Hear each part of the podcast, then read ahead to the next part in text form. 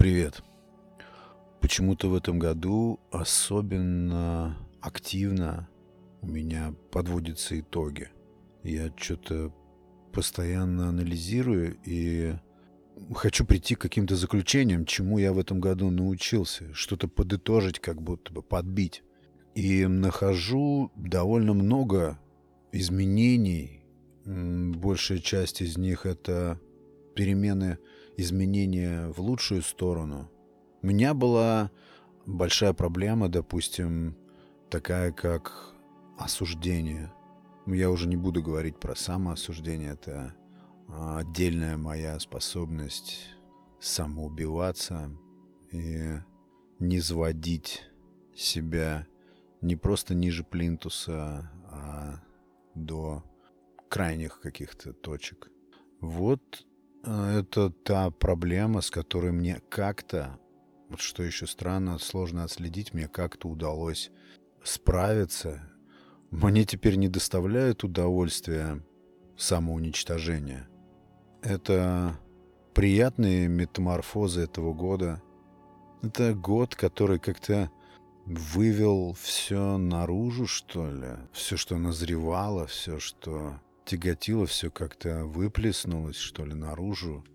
Еще интересная особенность. Не очень-то хочется анализировать, э, откуда взялись эти перемены, как они протекали. Это что, результат моей работы или какие-то... Ну, результат моей внутренней работы или это какие-то изменения, связанные э, с вообще тем, что происходит э, в мире, у нас, все вот эти экстремальные события, при которых мы еще не жили никогда. Я не исключаю влияние этих вот глобальных процессов на каждого из нас, потому что в этом году, как никогда, вдруг оказалось, что безопасность, просто элементарная человеческая опция, первейшая, такая как безопасность, она очень зыбка если не сказать больше, если не сказать, что ее и не существует никакой безопасности, это оказалось тоже иллюзией. Это тоже нужно понимать. Безопасность теперь выглядит по-другому. Она требует теперь других на себя взглядов. Она теперь должна приобретать какую-то другую форму. То, что мы называли безопасностью, такой всеобщей, простой безопасностью под названием «мир», ее теперь не существует, это оказалось просто условностью. Да, конечно, сто процентов эти масштабные события повлияли на каждого из нас, на ход мыслей, на приоритизацию нашу. Я помню, как одна девчонка в компании сказала, что как в эти 2-3 года, ну, если взять еще этот разминочный еще тогда пандемийный период, она как-то очень так ярко выразил эту мысль, что, ну, это касательно переоценки всей вот этой, да, переоценки ценностей, то, что она просто описала то, как ей стало приятно теперь просто встречаться, просто общаться, обмениваться эмоциями. То есть э, удовольствие и жизненный драйв она стала черпать из тех простых вещей, на, на которые раньше не обращала внимания. Мне понравилась тогда эта мысль. Все оказалось так бренно именно в этом году. Все так шатко. И как раз по этой причине, наверное, мы стали или нам стоит больше ценить обычные какие-то наши человеческие проявления, больше подмечать приятных мелких деталей, довольствоваться, уметь довольствоваться тем, что тебя окружает. Это, конечно, очень сложно, когда общий настрой существует такой, что человеку нужно все больше и больше, дальше и дальше. Очень сложно фокусироваться на просто на том, что тебя окружает, и по-хорошему, так по-нормальному быть благодарным и за это, очень классная, не знаю, идея или, опять же, вот такого плана внутренняя метаморфоза в мышлении, которая мне очень симпатична и очень нравится, я стал очень легко переносить явления, воздействующие на меня или просто сторонние, на которые я не могу повлиять. То есть просто неподконтрольные мне вещи. Вот это я прям могу выделить из всего, что, допустим, со мной произошло. Но мне вдруг почему-то стал очевиден абсурд, не знаю, огорчения или печали по поводу того, на что ты просто никак не можешь повлиять. Я вообще считаю, что такие вещи нужно внедрять людям, детям со школьной скамьи. Спокойного, созерцательного отношения к вещам, на которые ты не способен повлиять. Как просто, допустим, на погоду. Раньше меня могло рвать на части от всего что угодно. От гнева. Рвать от гнева, от недовольства, от вот именно от желания поменять то, что ты просто по природе своей поменять не можешь. Все, что тебе доступно, это смотреть, наблюдать и все. Эти вещи вне поля твоего воздействия. И таких явлений, вещей очень много. Их большинство.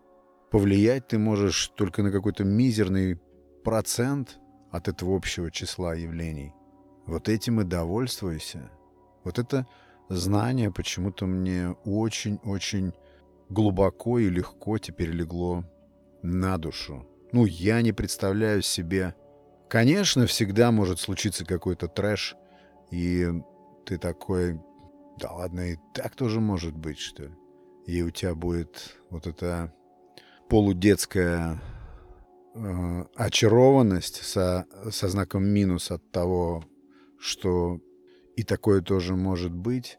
Но все равно, опять же, этот год привел к тому, что готовым надо быть ко всему. И даже когда ты понимаешь, что вот это вот в данный момент какая-то крайняя черта, я думаю, что нужно сохранять ощущение, что нет, это еще пока не крайняя черта. Нужно быть готовым к тому, что ситуация может развернуться гораздо хлеще, гораздо более драматично.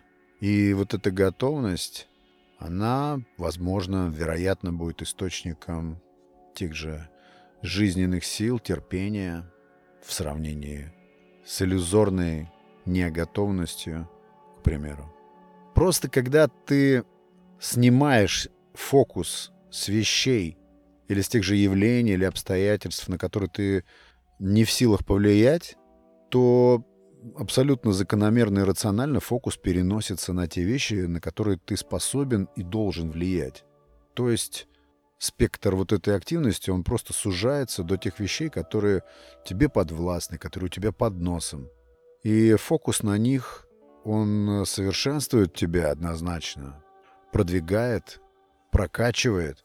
У меня в этом плане сознание было очень э, так широко разбросано, и я не хочу сказать, что до этого я как-то неправильно думал, или сейчас я правильно думаю. Я просто, как обычно, закрепляю здесь свои наблюдения.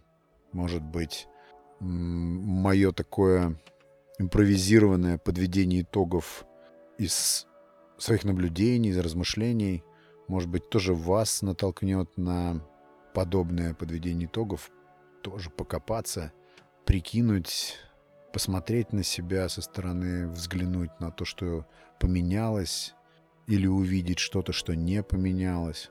Вообще осознавать, что ты трансформируешься и не стоишь на месте, это очень приятно. Вообще такая отрадная штука. Потому что все вокруг меняется, и заякориться в каком-то мнимом постоянстве, ну, с моей точки зрения, штука не особо выгодная как я думаю. Каждый раз всплывают какие-то новые условия, новые обстоятельства, новые вызовы. И это сложно. И в первую очередь, я думаю, не нужно обязательно хвататься и держаться старых каких-то позиций. Нужно постоянно корректировать взгляды. Ну, мне, по крайней мере, так интереснее. Я не люблю какого-то застоя, хотя в моей жизни он довольно часто тоже происходит. Как ни странно, феномен этого года со всеми его событиями, тревожными, критически тревожными, дает все равно какую-то успокоенность. Надо вообще почаще быть спокойным. Спокойствие дорогого стоит. Слишком много всяких псевдоэмоций накручено. Это по моим наблюдениям. А, вот про осуждение, да. Я не знаю природу этого явления во мне, но мне было до совсем недавнего периода свойственно, ну, не то, да, осуждать, в принципе. Я был склонен к тому, чтобы искать в людях изъяны, минусы и именно как-то концентрировать свой взгляд на недостатках. Я не знаю, как это свойство вырабатывается. Сейчас мне гораздо приятнее видеть в человеке то, в чем мы сходимся, или те черты человека, которые мне симпатичны, которые мне приятны. И когда ты обращаешь свое внимание именно на эти признаки или на эти аспекты ну, человека, с которым ты взаимодействуешь, то все его недостатки, они как бы растворяются, что ли. Вот по моим наблюдениям. Тебе просто не хочется о них думать. И что интересно, человек тоже это чувствует. И, наверное, ценит. Это же никто не отменял. Ну, раньше, правда, я не думал об этом. Никто не отменял, что нужно относиться к людям так, как хочешь, чтобы они к тебе относились. Как это не пафосно и не банально звучит. Но все так оно и происходит. Мне надоело искать минусы. Я уже где-то в каком-то эпизоде говорил, наверное, что я связываю эти перемены с тем, что вообще заморачиваться, как-то глубоко думать и очень сильно разветвлять вот эту всю мыслительную систему, то есть, попросту говоря, много думать, это слишком энергетически затратно. Я вот так полагаю. Проще видеть хорошее, радоваться и улыбаться, чем киснуть, допустим, и грязнуть в каких-то, не знаю, там, размышлениях, обидах, самого себя переполнять ядовитыми какими-то домыслами. Мне это было свойственно. Мне вообще нравится вот это, я не знаю, что это, поговорка или какое-то наблюдение, замечание, что надо приучать себя, стараться приучать себя думать так, как будто думать о человеке так, как будто он слышит, как ты о нем думаешь. Я что-то вижу в этом очень хорошее, приятное, хороший тон. Это как раз относится к вот этому воспитанию неосуждения. Осуждение... Ой, как много могу про это говорить. Осуждение — это же ведь о тебе. Особенно если происходит это внутри твоего мыслительного процесса, а, и ты не выносишь это за эти пределы. Осуждение ведь э, съедает тебя. Весь этот яд, который ты вырабатываешь в себе, он и разъедает тебя. Я просто не думал никогда об этом. Что прежде всего этот процесс, когда ты занимаешься критикой человека заочной, ну, просто внутри себя устраиваешь вот этот одиночный батл – и кого-то топишь мысленно. Самое интересное, что тот, кого ты топишь, об этом даже не знает, ему абсолютно на это плевать. А вот тот процесс, который а, внутри тебя раскручивается и развивается, токсичный процесс, который тебя разъедает изнутри, я вот этого не понимал. И мне как-то это пришло. Я правда не знаю, как это случилось, и очень рад, что так случилось. Нет, я могу, конечно, проиронизировать может быть, даже и едко проиронизировать над кем-то или над чем-то. Но дело в том, что это не идет дальше. Потому что, допустим, в какие-то прежние времена мне, возможно, даже это доставляло какое-то удовольствие. То есть, вероятно, я мог наслаждаться тем, что заочно, мысленно занимаюсь, упиваюсь критикой кого-то, критикую осуждаю, Сейчас мне это... Мне даже лениво, что ли, это делать. Мне просто не хочется это делать. Я не знаю, может быть, я всегда э, думаю, что, вероятно, это может объясняться возрастом, каким-то возрастным этапом. Ну, со, с возрастом отлетают какие-то штуки и прилетают какие-то штуки. Может быть, вот как раз и меня это настигло. Но не знаю. Хочется думать, что это результат внутренней работы над собой или воздействия мудрых книг. В конце концов, скорее всего, это произошло по сумме того и того. Да, на самом деле не так уж важно. Здорово, что удается эти вещи регулировать и, как кажется, становиться хоть чуточку лучше. Всегда меня как-то забавлял и занимал вопрос, вот характер. Характер человека — это какая-то постоянная величина, или мы можем его допиливать каким-то образом. Мне нравится слово кастомизировать, то есть настраивать под себя, под э, свою жизнь, под свою собственную реальность. Или это уже тот процессор, который в тебя встроен, и ты неволен вносить в него какие-то коренные изменения. Вот это всегда меня интересовало. Но жизнь показывает, что все можно менять и нужно менять. И при должном желании, при должном подходе, дисциплине все это регулируется, что очень здорово. Вообще нет ничего интереснее, чем сменить взгляд на что-то. И сделать это самому, не испытав какого-то потрясения извне, а именно подкрутить что-то внутри самому и увидеть, не знаю, предмет или какое-то явление или обстоятельство или человека вообще в другом свете. Я не знаю, что может быть интереснее, важнее вот во, все, во всех этих процессах саморазвития, самосовершенствования. Я думаю, это наивысший скилл. Уметь посмотреть на любой предмет иначе, под другим углом. Увидеть это совсем другим. Или увидеть это таким, каким тебе нужно увидеть. Или вместо того, чтобы увидеть это искаженным, увидеть это в чистом виде. Рассмотреть это ясно, осознанно. Осознанность очень... Само понятие осознанности, явление осознанности у меня в мышлении занимает очень большое место. Я много про это думаю. Что такое осознанность? Первый вопрос у меня такой провокационный. Существует ли осознанность? Или это очередной какой-то модный миф, который кто-то запустил, это все вируснуло, и люди ошалело ищут эту осознанность?